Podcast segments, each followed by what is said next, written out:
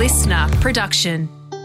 Wall Street inches up after November inflation data comes in line. And Australian investors are expected to get off to a cautious start ahead of their mid year budget review. I'm Ryan. I'm Craig. It's Wednesday, the 13th of December. Welcome to the CommSec Market Update. Craig, one of the big events of the week has happened.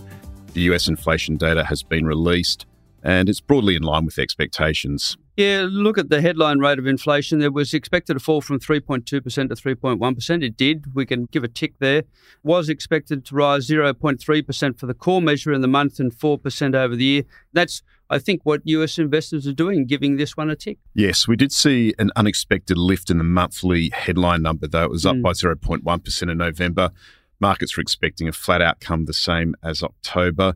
And we did see US consumer prices pick up in November on increases in housing and other service sector costs. So that has led to markets having a think about the outcome of the US Federal Reserve, which is due tomorrow morning. It keeps inflation stubborn enough to thwart any Federal Reserve interest rate cuts anytime soon. So the expectation tomorrow is for the US Federal Reserve to be on hold.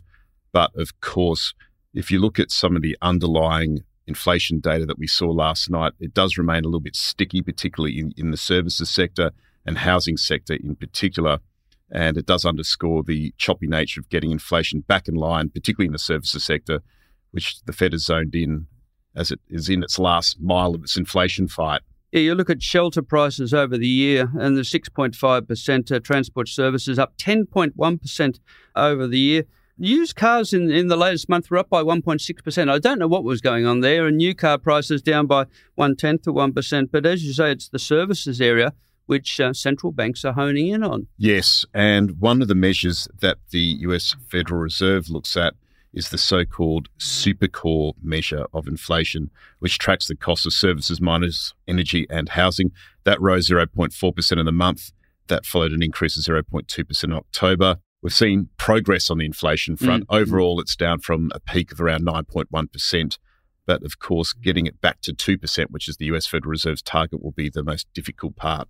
Yeah, this is the hard part, isn't it? We can easily get it down from levels like nine down to four, five, or six, but yes, getting it down to two percent is the the hard part. But certainly, it is making progress. That'll be acknowledged by the U.S. Federal Reserve uh, later tonight. But as you say, interest rate cuts uh, are still some way off. The earliest probably mid twenty twenty four.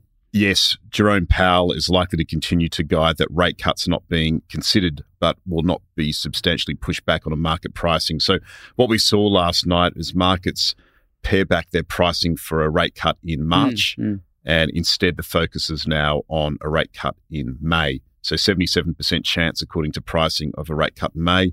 And we saw the 25 basis point rate cut for March pricing went down to 44% from 50% after that inflation data. So that was the key news last night. What we saw on the back of that is the Dow Jones with less than two hours left of trade is up by 111 points or 0.3%. The S&P 500 index has gained 0.2% and the tech-heavy Nasdaq's up by 62 points or 0.4%.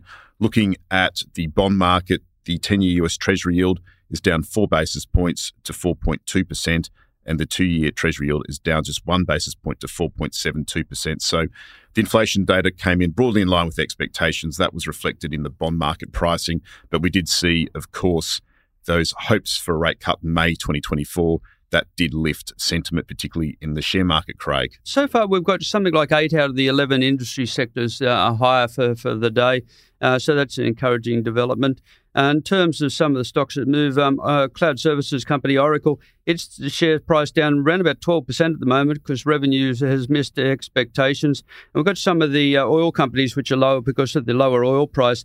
Uh, Exxon and Chevron down anywhere between 1.5 and 2%.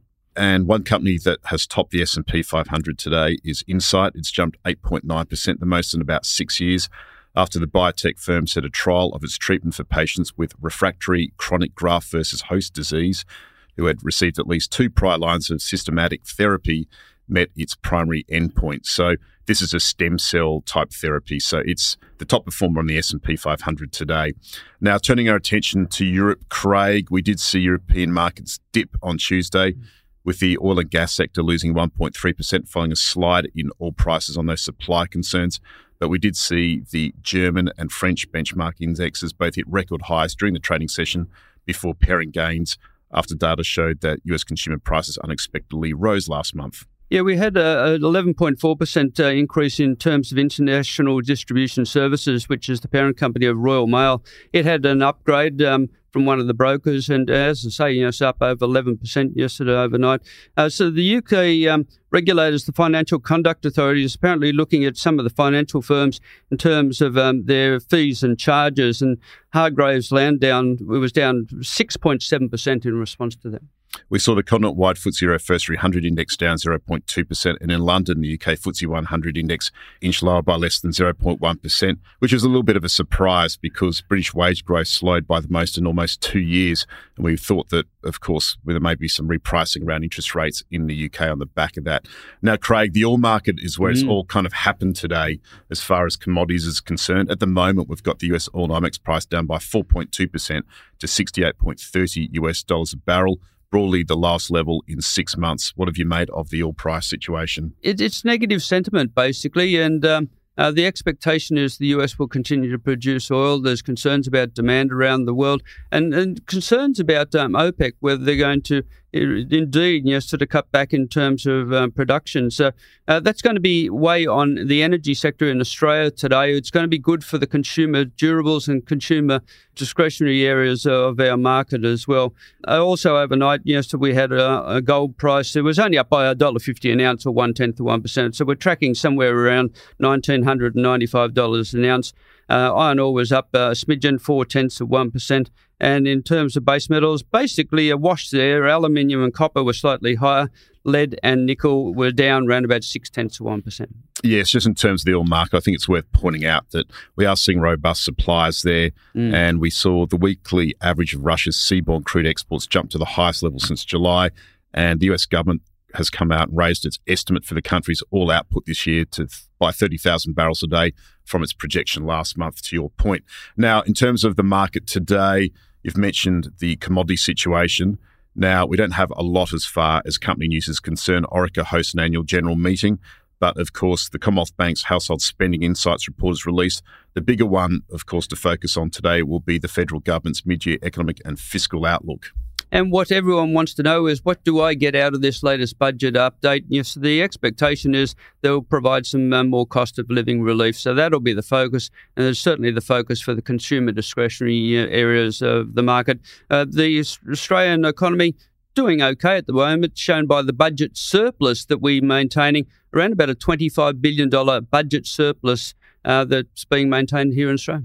And that surplus will enable the mid-year budget to include about 10 billion in savings so as the government looks to cut spending in a bid to contain higher inflation as well so the inflation narrative with the fiscal side of the equation will be important in this discussion certainly will certainly will now, as far as the Aussie dollar is concerned, the Aussie dollar overnight has eased a little bit. We've seen some US dollar strength on the back of the solid inflation data. The Aussie dollar fell from 66.08 US cents to 65.41 US cents, currently trading this morning at 65.55 US cents. Yeah, Joe rated on the uh, the announcement of the US inflation data, but um, it seems very happy in that range of around about 65, 66 cents. But all things can change with the US Federal Reserve decision, just to see what sort of um, comments we see come out from that um, announcement later tonight. Well, it's a very important meeting. The most influential central bank in the world hands down its interest rate decision tonight.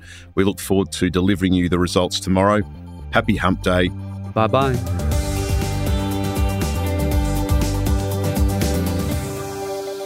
This podcast is prepared, approved, and distributed in Australia by Commonwealth Securities Limited, ABN 60067254399 AFSL 238814.